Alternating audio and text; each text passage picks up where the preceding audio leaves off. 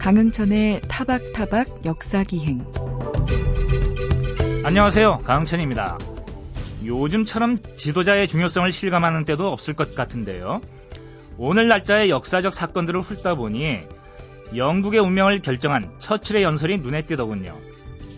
제가 드릴 수 있는 것은 피와 수고와 눈물과 땀밖에 없습니다. 무슨 말일까요? 이 말과 처칠이라는 한 사람이 바꿔놓은 영국의 운명, 잠시 후 알고 계셨습니까?에서 살펴보겠습니다. 오늘 역사 여행지를 위한 안내서는 역사 속 소금의 이야기 그 두 번째 시간으로 우리 역사 속에서 소금이 어떤 역할을 했는지 알아보겠습니다. 또 길에서 만난 역사 이야기는 블라디보스토크에서 모스크바까지 시베리아 횡단 열차를 타고 여행하며 만날 수 있는 여러 역사 유적지를 둘러봅니다. 잠시 후 오늘의 역사기행 시작하겠습니다.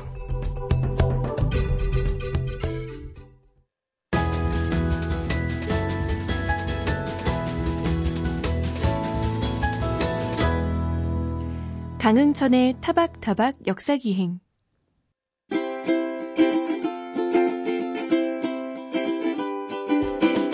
고려시대 역사를 기록한 고려사에는 1018년 현종 9년에 거란족의 침입을 받아 백성들이 굶고 있어서 소금과 장을 나눠줬다는 이야기가 나옵니다.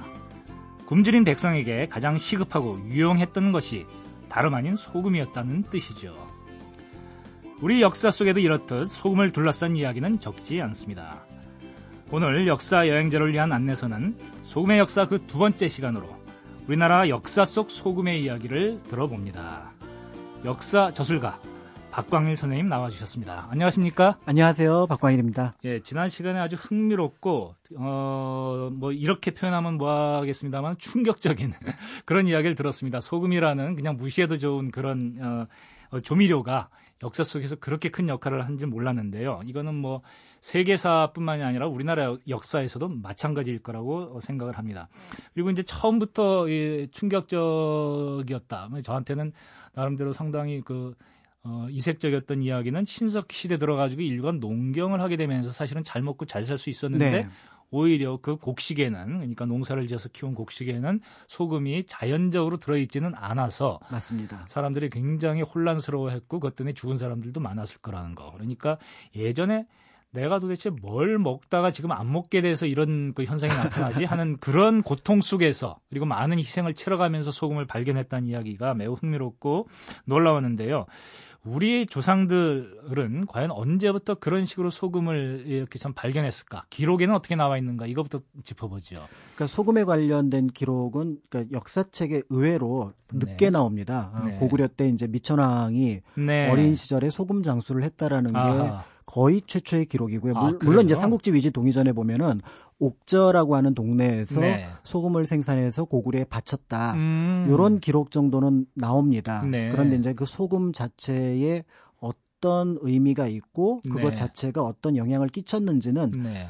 방금 시작할 때 말씀하셨던 이제 네. 고려사 예, 현종 때 얘기라든지 아니면 이제 식화지의 이제 염세 부분, 네. 그러니까 그 소금과 관련된 세금을 매겨서 그걸 네. 활용했던 부분, 네. 그 정도에부터 이제 본격적으로 나오기 시작한다 이렇게 볼 수가 있고요. 네, 그러니까 문헌으로 따지면은 뭐 고려사 정도, 그러니까 고려사도 이게 이제 조선 시대 때 편찬된 거 아닙니까? 그때 가서 정리된 문건에 소금에 관한 이야기들이 이제 비로소 나오기 시작하고 그 이전엔 단편적으로 나온다. 이제 고려사 식화지라고 말씀하셨는데 이게 그러니까 음식이라든가 모든 재물과 관련된 그렇죠. 여러 가지 정보들을 정리한 거죠. 그렇다면 이제 우리나라에서 처음 언제 소금이 사용됐을까? 이거는 사실 그 우문에 가깝습니다. 왜냐하면 그 역시 세계사 마찬가지로 우리도 신석기 시대 때 그렇죠. 그런 현상을 똑같이 겪었을 테니까.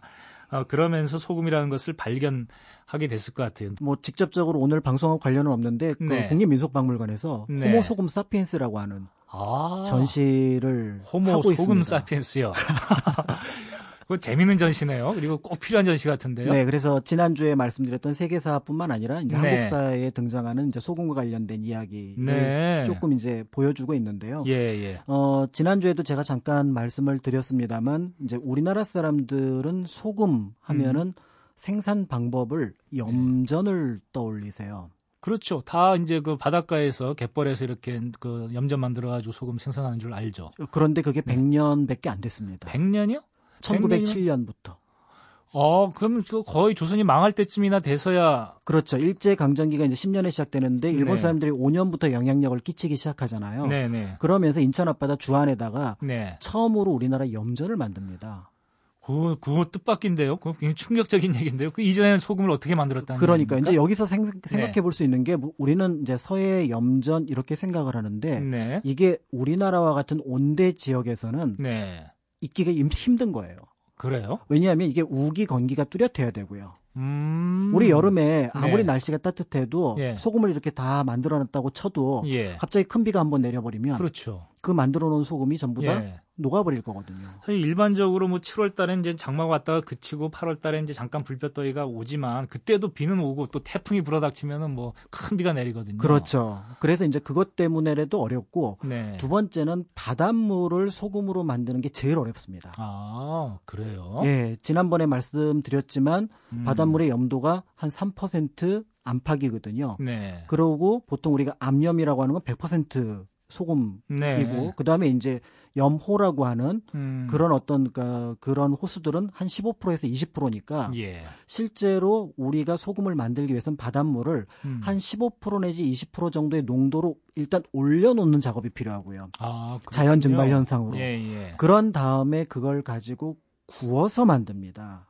아, 그렇게 이제 바닷물을 따로 저장을 해가지고 이거를 이제 쭉 증발시킨 다음에 거기서 소금의 이제 원천이 얻어지면 이거를 굽는다 이거죠. 그렇죠. 그래서 우리가 소금을 만든다고 하지 않고 동사로서 소금을 굽는다. 아, 어디서 그런 이야기를 들어봤는데 이게 무슨 뜻일까 했었는데 그런 뜻이었군요. 네. 그래서 실제로 천일염이라고 하는 게 우리 역사에서 등장한 지는 최근이었고. 그렇네요. 그래서 그전에는 전부 다 뭐 전오염, 굽는다는 뜻, 그 다음에 자염, 역시 끓인다는 뜻 의미로서 전오염이나 자염이라는 말을 썼고요.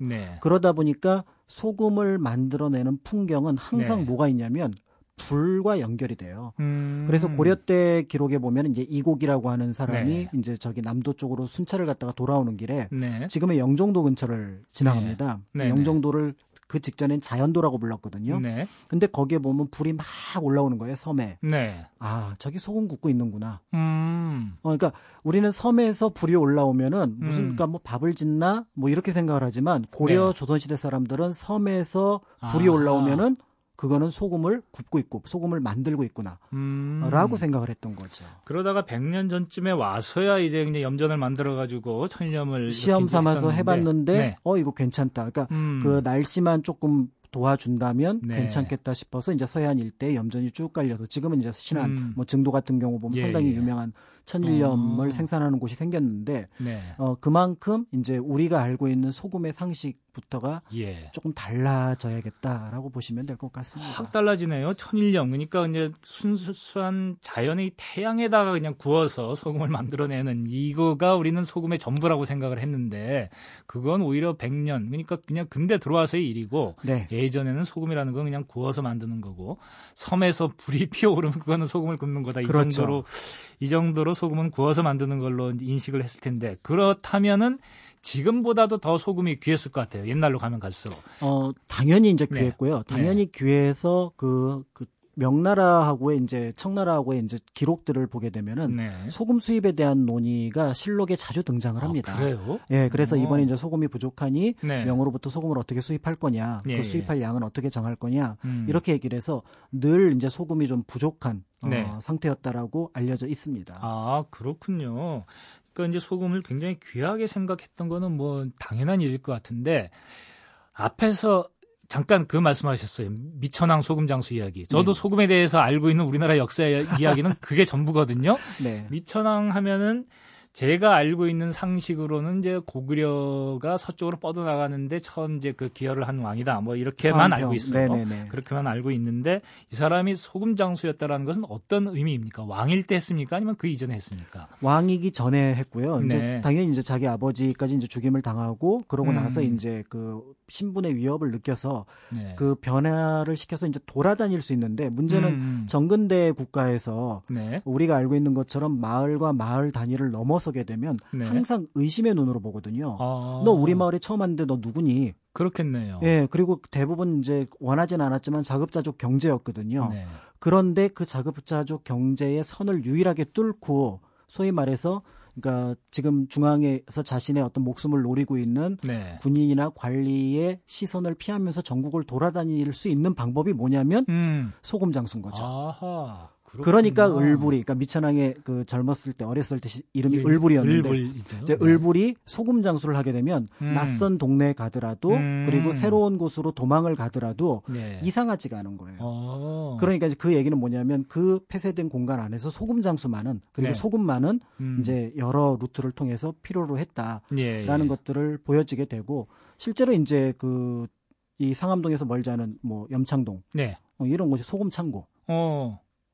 아, 염창동이 그게 소금 염자예요? 그렇죠. 그렇다면 염창동은 마포나우로 이제 근처에 있으니까 예전에 뭐 마포나우로 소금이 들어왔다는 그런 뜻인가요? 그렇습니다. 아. 그러니까 소금 자체를 예. 일단은 우리가 바닷물을 끓여내든 어떻게 네네. 하든 바닷가에서 네. 나오니까 그게 예. 이제 남해 서해를 통해서 강화도를 통해서 들어오게 되면은 예. 이제 그 집화지가 어디냐면은 마포가 되는 거죠. 그러니까 아, 마포에는 그렇군요. 이제 한쪽에는 뭐 여러 가지 물산들이 오고 가지만 또 한쪽에는 네. 소금 창고를 두어서 그래서 이제 여기에서 이제 여러 가지 뭐 이제 그 소금을 예. 뭐 판매하거나 분배하거나 하는 예. 작업들이 여기에서 이루어졌기 때문에 그런 이름들이 이제 붙게 되는 거죠. 그럼 우리나라에 염자가 들어가는 마을 하면은 일단 소금 마을이 아닐까 그거부터 생각해봐야 되겠네요. 그렇죠. 예를 들어 뭐 연포, 울산에 예전에 그런 이름이 붙었으면 아, 거기서 울산에요? 네, 그러면 이제 네. 그건 이제 그 소금을 구한 동네다. 네, 이런 네. 것들을 짐작해 볼 수가 있는 거고요. 네. 그러니까 소금이라고 하는 것 자체가 우리는 암염이 거의 없거든요. 네. 네. 그러다 보니까 자연스럽게 이제 바닷가 쪽에서 구워내는 네, 그런 걸로 예. 짐작해 볼 수가 있는 거죠. 그래서 바닷가에서 구워낸 소금을 이제 들여오면은 서울에는 마포나루 같은 데가 집산지였고. 그렇죠. 그러다 보니까 그 주변에 염창동 같은 소금 창고가 생겨났다. 이제 확 이해가 되는데 좀 전에 미천왕이 이제 그 어린 시절에 왕이 되기 전에 의심을 피하기 위해 가지고 소금 장수를 하면서 전국을 돌아다녔다. 이렇게 말씀을 하셨는데 그렇다면 그때는 소금 이 교역 같은 거를 민간에서 하고 국가가 전매를 하지는 않았습니까? 원칙적으로는 국가에서 전매를 하는데요. 네. 그런데 이제 일부 시기에 그 전매가 네. 그 풀리는 경우가 있는 것 네, 이렇게 네. 있습니다. 그래서 네, 네. 국가에서는 항상 소금을 전매를 하려고 하고 네. 그다음에 이제 민간에서는 그 소금을 분배를 하려고 하는 네. 그런 부분들이 있는데 아마 을불이 있던 시절에는 소금 네. 전매와 그 민간에서 하려는 그 사이에 예. 아마 그 공백 속에서 이제 소금 장수가 활동을 했던 것 같고요. 아. 그리고 또 한편으로 전매를 하더라도 소금을 네. 갖다 파는 건 상인들이거든요. 아, 네. 그러니까 그 비싼 가격을 주고 사는 거니까 그런 면에서 그 내용에서 전매인지 아닌지는 정확하게 예. 알 수는 없습니다. 그런데 고려 조선은 끊임없이 소금을 네. 전매로 했고요. 네. 무엇보다도 소금을 만드는 사람도 국가에 소속된 네. 이른바 좀 말하기는 어색한데 공무원? 아하. 하급 공무원. 예. 근데 벗어나고 싶은 공무원. 아. 염간이라고 하는데 네. 그러니까 이 일이 너무 힘들었던 거예요. 그러니까 너무 힘들어서 그 일을 웬만하면 안 하려고 합니다. 예. 그러니까 웬만하면 안 하려고 하니까 이 사람들이 자신은 그러니까 직업으로서 그러니까 소위 말하는 신분은 평민인데 네. 사회적인 대접은 계속해서 그 직업을 이어가야 되니까 천민이 되는 그런 케이스에 해당하는 거거든요. 그렇군요. 그러니까 이 사람들이 그 자기의 직업에서 벗어나는 방법은 극단적인 방법을 써야 됩니다. 어떤 게 극단적입니까? 외구를 잡아오면 돼요. 외구를 잡아오면은 아, 면해줘요? 네, 외구의 목을 들고 가면은 예. 면해줍니다. 그러니까 이 얘기는 뭐냐면 전쟁에 나가서 공을 예. 세워야 내 직업을 떨쳐낼 수 있다라고 하는 거니까. 지금과 다르게 소금 만드는 게 얼마나 힘들었고 예. 그 국가 통제 안에 있었다라는 것들을 짐작해 볼 수가 있는 거고요. 국가의 허락을 받지 않으면은 민간에서 소금을 만드는 거는 예. 불법이 되는 거죠. 그렇군요. 그러니까 소금을 참 우습게 보고 이렇게 막 썼는데 지난주부터 굉장히 좀 저를 갖다가 신중해지게 만드는 그런 말씀을 하고 계세요. 그러니까 소금이라는 것이 그렇게 그 만드는 것도 힘들고 그다음에 유통하는 것도 힘들고 그런 이제 물건이었었는데 근데 쭉 말씀하시다시피 이 소금을 갖다가 제대로 팔는 그 팔로만 확보하고 그 원천을 자기가 확보하고 있으면 부자가 되는 거 아닙니까? 그래서 그렇죠. 국가가 그걸 전멸을 하려고 하는 건데 민간에서도 네가 힘들지만 소금을 만들어서 네가 팔아가지고 그 이윤을 챙겨라 하면 누구나 할 거예요. 그죠? 맞습니다. 아무리 힘들어도. 근데 얼마나 국가에서 그 전매를 하면서 그 하기 싫어하는 사람들에게 그 노동을 강요했을지가 지금 눈에 선해요. 왜구를 잡아온다는 얘기는 결국 자기 목숨을 건다는 얘기인데 맞습니다.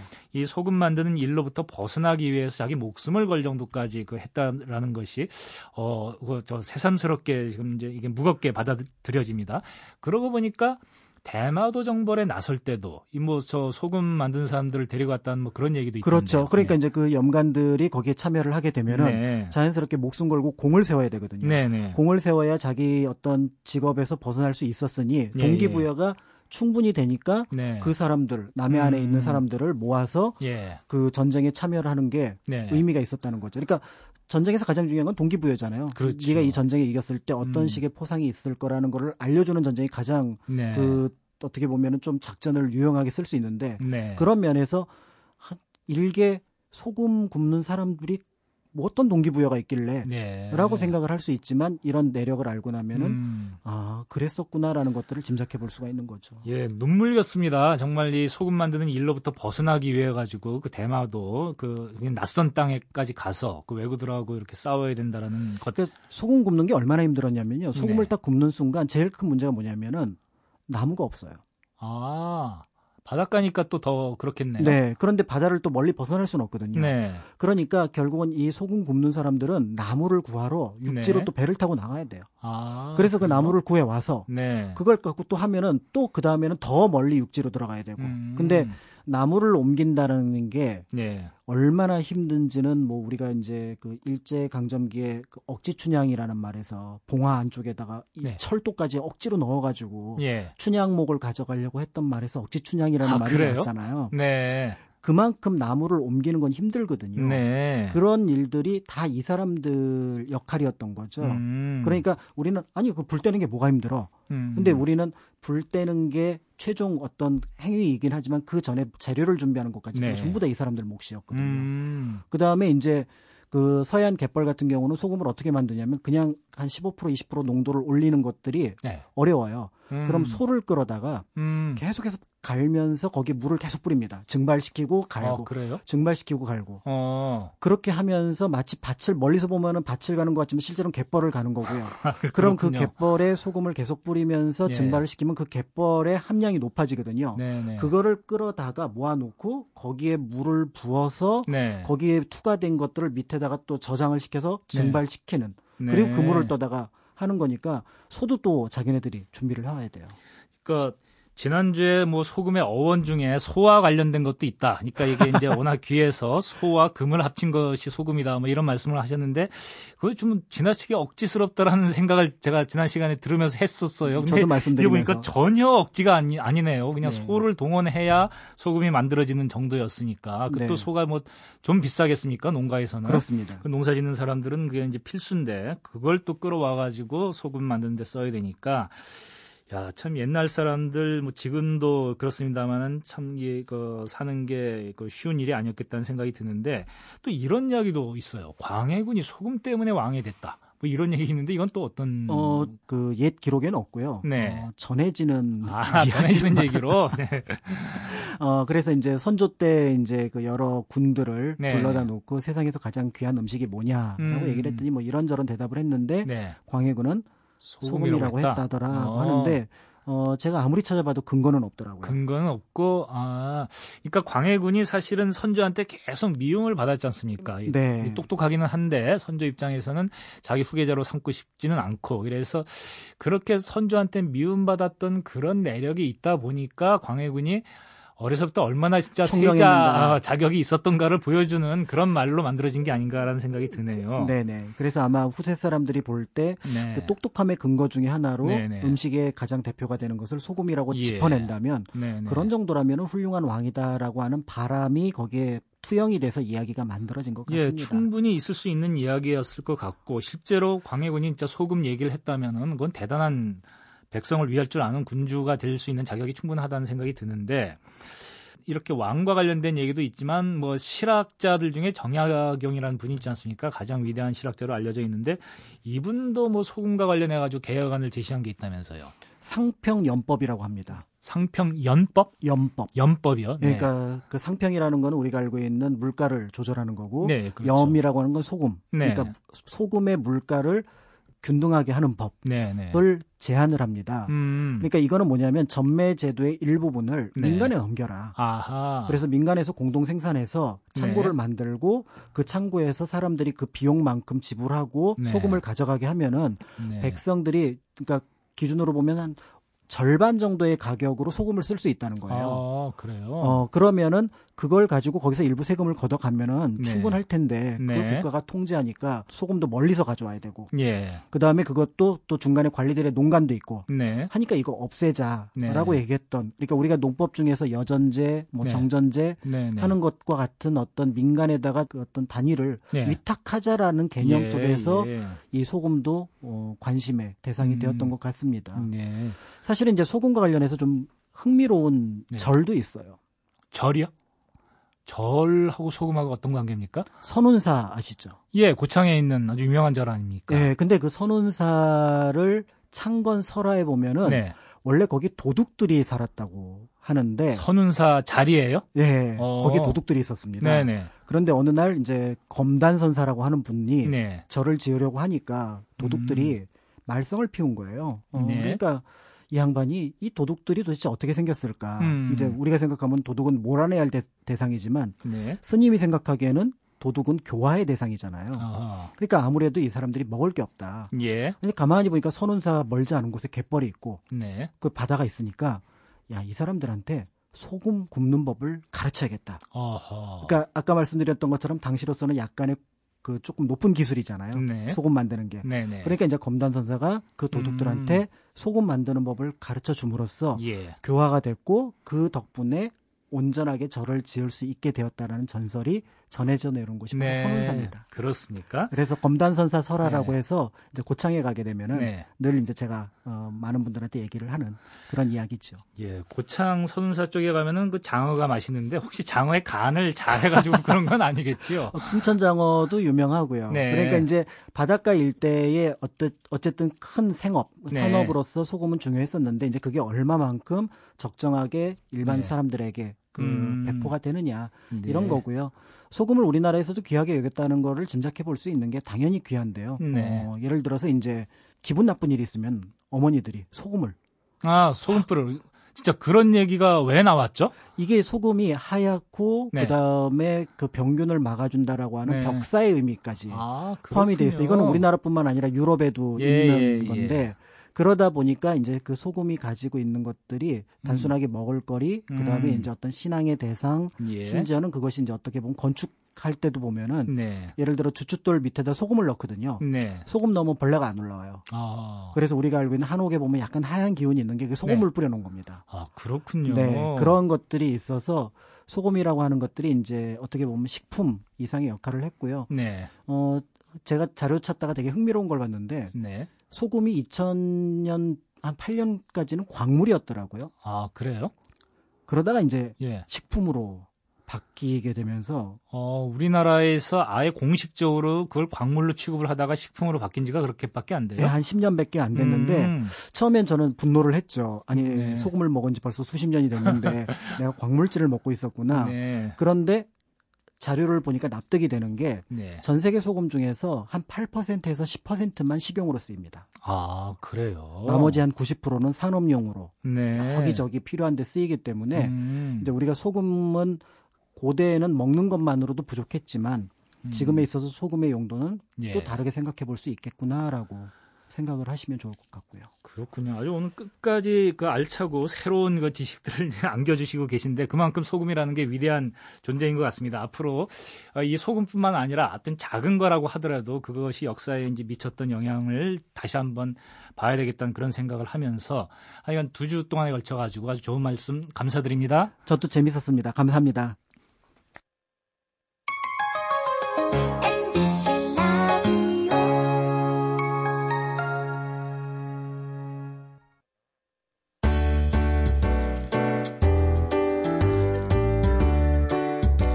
정보와 지식이 홍수를 이루는 시대, 알아두면 좋은 다양한 역사 이야기를 타박타박 역사기획만의 시선으로 살펴봅니다. 알고 계셨습니까? 지금으로부터 78년 전 오늘, 그러니까 1940년 5월 13일, 영국의 운명은 그야말로 경각에 달려 있었습니다.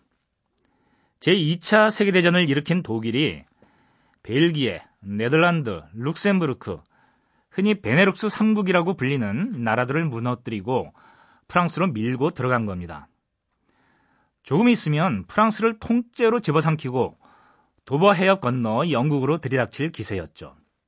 그런 상황에서도 영국 수상 체인벌린은 독일의 나치와 협상을 하는 데만 골몰하다가 국민의 신뢰를 잃고 말았습니다. 결국 영국 의회는 체인벌린의 사표를 수리하고 강경파였던 윈스턴 처칠을 새 수상으로 지명했는데요. 수상에 취임한 처칠이 의회에 나와서 저 유명한 연설을 한 것이 바로 5월 13일이었습니다. 제가 드릴 수 있는 것은 피와 수고와 눈물과 땀밖에 없습니다. 매우 단순한 말 같지만 당시 상황에서는 모든 것을 의미하는 말이었습니다. 있는 힘을 다해 독일과 싸워 이기겠다는 의지를 함축적으로 담아냈으니까요. 당시 영국에선 라디오 청취자의 80%가 처칠의 이 연설을 들었다고 합니다. 사실 저 말은 처칠이 처음 한 건 아닙니다. 원래는 이탈리아 통일에 온몸을 바친 혁명가 가리발디의 말이라는군요. 하지만 아무렴은 어떻습니까? 그 상황에 딱 맞춰 국민의 감동을 자아내는 연설은 누구의 말을 빌렸든 간에 그 자체로 창조적이라고 할 수 있지 않을까요? 문제는 당시 영국이 경제적으로 파탄 상태였다는 겁니다. 전쟁을 제대로 치를 여력이 없었다는 거죠. 처칠은 부자 나라 미국을 향해 이런 방송 연설도 했습니다. 장비를 주십시오. 그러면 우리가 끝내겠습니다. 이 연설 덕분인지 미국의 루스벨트 대통령은 의회를 설득해 영국의 장비를 지원해 줬습니다. 그렇다고 처칠의 약속대로 영국이 전쟁을 끝낸 건 아닙니다. 미국과 소련의 참전이 없었다면 제 아무리 처칠이라고 해도 독일을 격퇴할 재간은 없었습니다. 하지만 처칠이라는 지도자는 위기 극복의 아이콘이 되어 영국 국민을 단결시켰습니다. 이쯤 되면 당연히 망국의 위기를 극복하고 전쟁을 승리로 이끈 처칠은 전쟁이 끝난 뒤에도 국민의 압도적인 지지를 받았을 것 같지요. 그런데 사실은 그렇지 않았습니다. 소련의 참전으로 위기감이 가라앉자 처칠의 인기도 눈에 띄게 가라앉았습니다. 급기야 종전 후 치러진 선거에서는 처칠의 보수당이 노동당에게 정권을 내주고 말았습니다. 국민은 처칠이 파탄에 이른 경제를 살릴 적임자가 아니라고 판단했던 겁니다. 처칠은 서운했을까요? 하지만 바로 그것이 지도자의 운명입니다. 지도자는 국민이 부리는 말입니다. 영세불멸의 지도자는 없지요. 진정한 지도자는 국민이 원하는 바를 정확히 읽고 수행하는 사람일 겁니다. 또한 국민이 당신은 소임을 다했으니 이제 그만 물러나라 라고 결정하면 미련 없이 그 뜻을 받들 줄 알아야 할 테고요. 민주주의를 향해 달려온 우리 현대사가 바로 그런 지도자를 얻기 위한 산고의 과정이었다는 생각이 듭니다.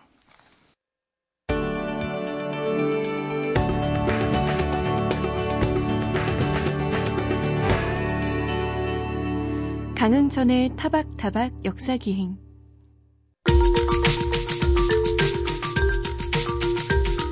세계 곳곳 수많은 도시들이 품고 있는 저마다의 역사 이야기를 들어봅니다. 길에서 만난 역사 이야기, 오늘도 역사 저술가 김성환 선생님과 함께합니다. 안녕하십니까? 네, 안녕하세요. 오늘은 어디로 저희를 데려가실 건가요? 예, 오늘은 또 지난주에 이어서 남북 관계가 개선이 되면 네. 우리가 꿈꿔볼 수 있는 겁니다. 아마 남북으로 철도가 연결되면 가장 해보고 싶은 버킷리스트 1호가 아마 우리 젊은이들은 시베리아 횡단열차를 타고 유럽까지 가보는 것 아닐까 생각합니다. 네, 그렇겠네요. 네. 지금 현재의 시베리아 횡단철도는요, 블라디보스톡에서부터 출발해서 모스크바까지 이 길이가요, 한 9,300km 돼요. 어마어마한 길입니다. 근데 만약에 서울에서 연결이 된다, 동해선으로 연결돼서 갈 수 있다고 치면은 네. 뭐 거의 1만 킬로미터에 육박한다고 볼 수가 있겠죠. 아마 그렇겠네요. 세계 최장의, 네. 지금도 최장이지만 세계 최장의 철도가 될 겁니다. 근데 이 구간 중에서 시베리아 구간만 보면은 네. 한 뭐 7,400km 해가지고 한 6박 7일에서 7박 8일 정도 네. 한기차를 타고 계속 가면 그 정도 걸리는 여정입니다. 그런데요. 그 너무 지겹지 않겠습니까? 기차를 타고 계속 가면. 그러게 말해요. 그래서요. 여행 계획을 짜가지고 중간에 내려서 뭐 답사를 하고 그래서 다음에 오는 기차를 또 타서 다음 곳으로 이동하고 네, 그런 식으로 여행 계획을 짤 수가 있습니다. 네. 그래서 오늘은 그 역사에 관심이 많은 이들을 위해서 이 현재 블라디보스톡에서 시베리아 구간의 끝인 예카테린부르크까지 네. 예, 그 내렸다가 탔다 하는 그 추천 코스를 소개해드리겠습니다. 야, 막 지금 이제 떠날 것 같은 그런 흥분이 되는데. 블라디보스톡이라고 말씀하시니까 여기는 굉장히 낯설지 않은 곳이에요. 뭐 여러 가지 우리와 관련된 유적들이 있죠? 그렇습니다. 예, 블라디보스톡은 우리 독립운동가들이 많이 머물렀던 곳이기도 하지만 사실은 고대사에서 보면은 옛 발해의 영토. 아, 네. 바로 이 지역입니다. 그리고 조선시대에도요. 조선시대에 보면 17세기 중반에 나선정벌이라는 거 역사책에 나오거든요. 네, 그 나선이 러시아 아닙니까? 그렇습니다. 네. 그러니까 나선정벌 한 지역입니다. 아, 이쪽이. 그렇군요. 근대에 들어서는 1910년 이제 그 일본에게 병탄되는 그 네. 전후로 해서 우리나라 사람들이 많이 이주를 해갔습니다. 예. 이 지역의 블라디보스톡 일대 지역을 가리키는 지명은 러시아어로 프리모르스키 네. 지역입니다. 그렇지만 우리는 그것보다 훨씬 낯익은 이름이 있는데요. 바로 연해주입니다. 예. 연해주는 이 프리모르스키라는 러시아어가 바다에 접한 땅이란 뜻이거든요. 같은 뜻이네요. 그거를 우리가 번역해서 아하, 연해주라고 그러니까 네. 우리나라 사람들이 많이 가서 살기 때문에 예. 아예 우리말로 번역을 해서 쓴 겁니다. 그래서 블라디보스톡에는 제가 볼 때 한 2박 3일 정도는 내려서 예. 머물러야 할 곳인데요. 우리나라 사람들이 많이 이주했던 그 동네 이름이 신한촌이거든요. 새로운 네. 한국의 마을. 그렇습니다. 신한촌 유적이 있고요. 지금은 사실은 숲을만 우거져 있지만은 3.1운동 기념비가 최근에 네. 세워져 있습니다. 그리고 1920년 되면 일본군이 여기 있는 또 많은 학살 사건이 일어납니다. 일본군에. 네. 그래서 좀 내륙으로 이동을 하는데요. 그곳이 우스리스크라는 곳입니다. 네. 블라디보스톡에서 뭐 한 600km 정도 떨어져 있는데요. 이곳에선 600km는 아주 가까운 거리입니다. 그래서 뭐 거기에 보면은 우리 1919년에 임시 정부를 세우는데요. 상해 임시 정부를 세울 때 그 네. 모태가 된 곳이 바로 이곳에서 형성된 전로 한족회 중앙 총회라는 것이 열려가지고 네. 거기서 세워진 임시 정부가 모태가 된 것이거든요. 아, 그렇군요. 예. 그 건물이 지금도 남아 있고요. 총회가 열렸던 건물이. 예. 그리고 우리가 잘 아는 헤이그 밀사로 갔던 이상설. 네. 이분도 이곳에서 활동하다가 여기서 돌아가셔서 그곳에 유허비가 지금 세워져 있습니다. 예, 여러분 그 블라디보스톡 가시면 진짜 안중근 의사의 유적도 있고 또 그렇습니다. 다른 이제 임시 정부의 유적. 그러니까 상하이에만 임시 정부가 있었던 게 아니라 이제 거의 모태가 된 여러 임시 정부가 있었는데 블라디보스톡에도 그게 있었다라는 거 꼭 기억하시길 바라고. 자, 여길 떠나면 또 어디로 가게 예. 됩니까? 블라디보스톡을 출발해서 기차를 타고 가면요. 뭐 여기는 하여튼 끝없이 초원이 펼쳐져 있는 네. 곳인데요. 54시간 정도를 가면은 네. 54시간이면 날짜로 치면 한 2박 3일 됩니다. 아, 그렇군요. 그러니까 이 기차들은 다 침대차입니다. 앉아서 네. 갈 수는 없죠. 그 이 54시간을 가서 도착하는 곳이 하바롭스크라는 도시입니다. 네. 이 하바롭스크는 러시아에서 이제 이 극동 지역으로 진출을 계속 하는데 그때 블라디보스톡에 앞서서 먼저 건설한 그러니까 16세기 정도에 네. 먼저 건설한 최초의 대도시이고요. 따라서 아주 그때 당 16세기에 건설한 고풍스러운 건물들이 있는 아주 네. 아름다운 도시입니다. 그리고 제가 앞에서 말씀드렸지만 17세기에 여기에서 청나라와 이제 충돌하게 됩니다. 아. 그래서 청나라가 조선에게 지원군을 요청해서 조선에서 출병한 이른바 나선정벌이 벌어졌던 전투 장소가 바로 이 하바롭스크였었습니다. 그렇군요. 네. 그렇지만은 이제 그런 유적은 지금 남아 있지는 않고요.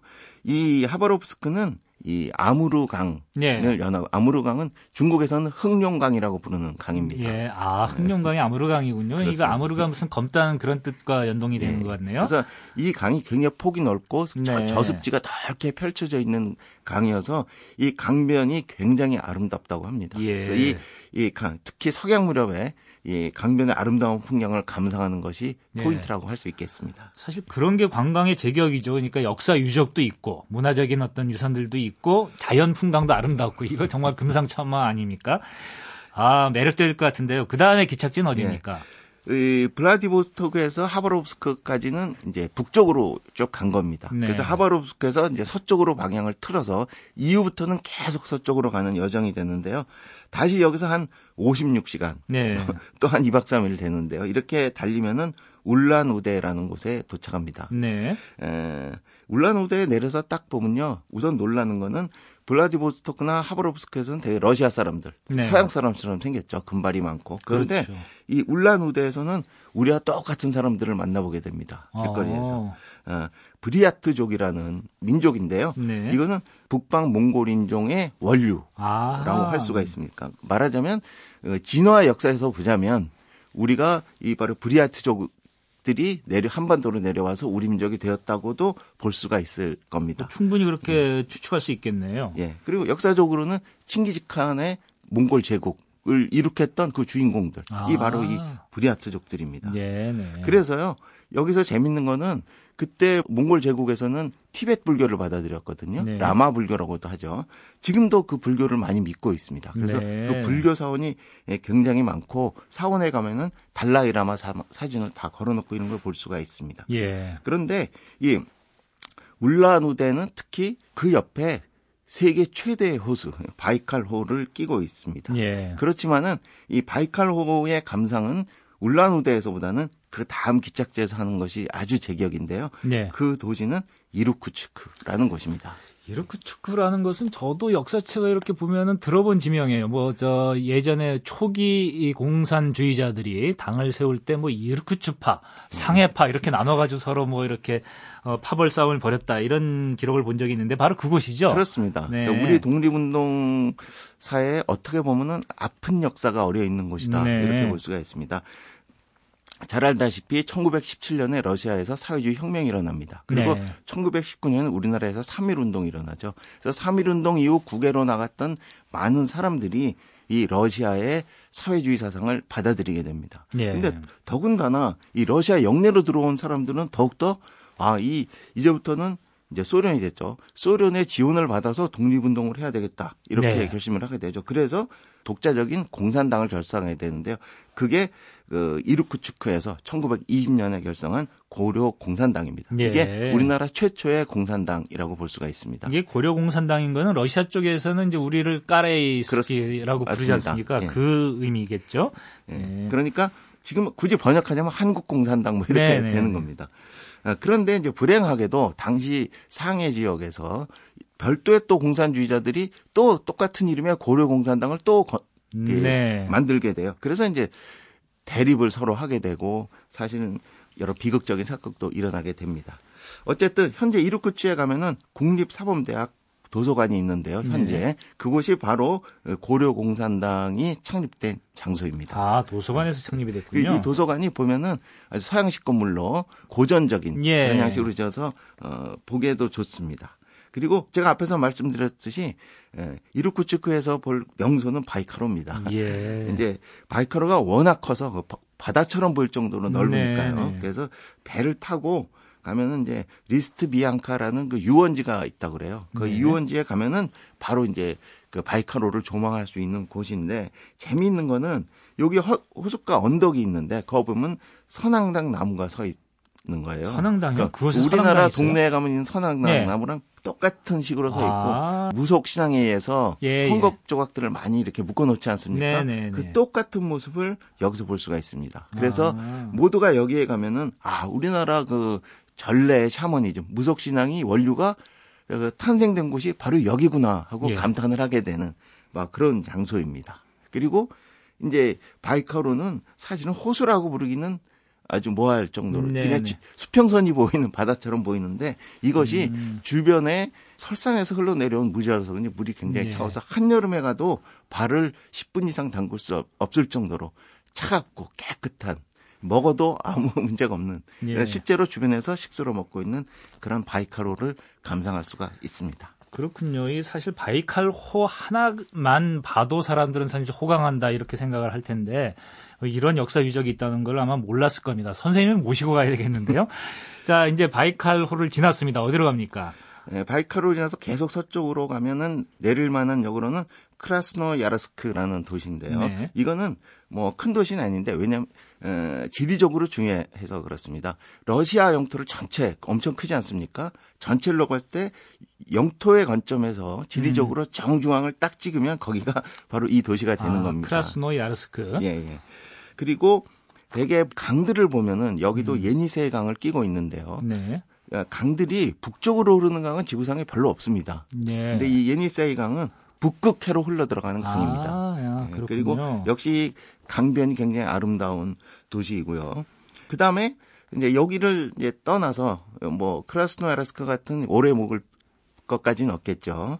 그 다음에 한 32시간 정도 더 가면은 노보시비르스크라는 도시가 네. 있어요. 이건 이 도시보다도 이 무엇으로 유명하냐면은 이 도시 안에 아카뎀 고로도크라는 과학 연구 단지가 있습니다. 네. 굉장히 수풀로 둘러싸인 아주 전원인데요. 여기에 있는 한 7만 명 정도 거주하는데 대부분이 박사급 과학자들인 겁니다. 아하. 이건 여기는요. 제 역사로 보면 2차 세계대전이 끝난 후에 냉전으로 접어들지 않습니까? 미소간의 냉전에서 첫 번째 대결이 우주 경쟁입니다. 누가 먼저 우주로 나갈 것이냐로 경쟁을 했는데요. 우리는 미국의 우주과학자 하면은 독일에서 망명해온 폼브라운 박사를 잘 알지 않습니까? 예. 근데 그와 아주 라이벌이 돼서 우주 개발을 했던 박사가 소련에도 있었습니다. 우리는 그 사람 이름을 잘 모르는데요.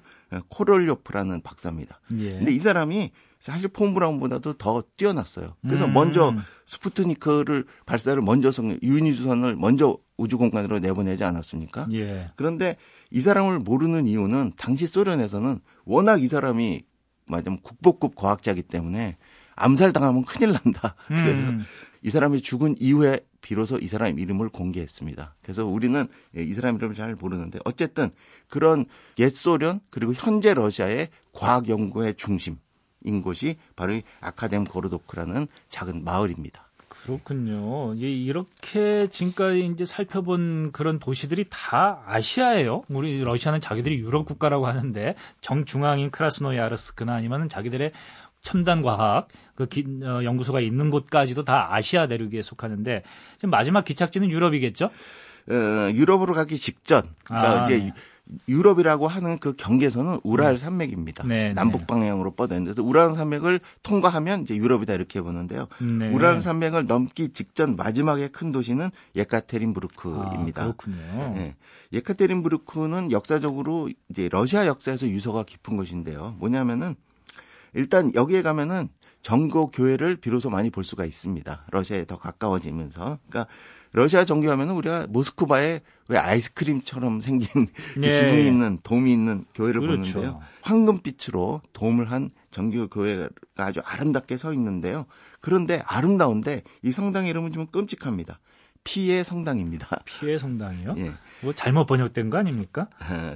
1917년에 러시아 혁명이 일어나면서 러시아 재정이 종식을 구하게 됩니다. 예. 이 마지막 황제가 니콜라이 2세인데요.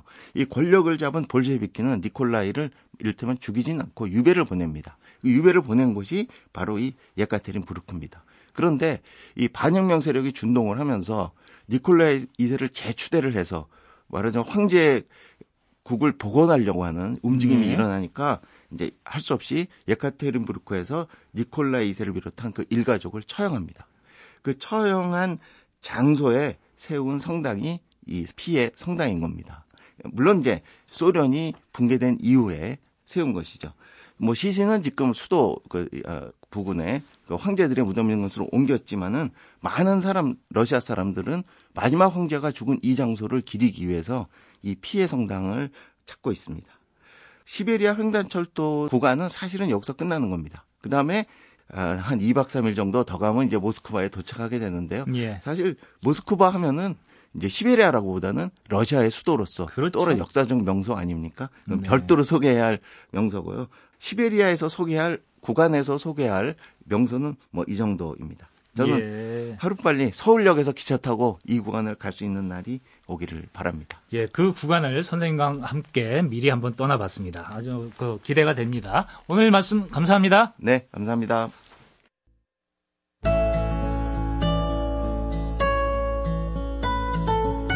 (2018년 5월 13일) 타박타박 역사기행 마무리할 시간입니다.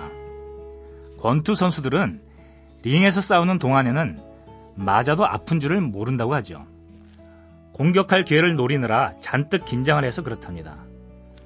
하지만 아픈 줄을 모르면 상처가 생겨도 치료 기회를 놓치기 쉽고 몸이 지쳐도 쉴 생각을 못하게 되지요.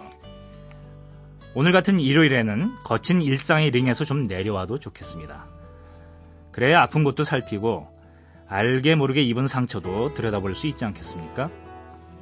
지금까지 타박타박 역사기행 강흥천이었습니다. 저는 다음 주 일요일 아침 7시 5분에 다시 찾아뵙겠습니다.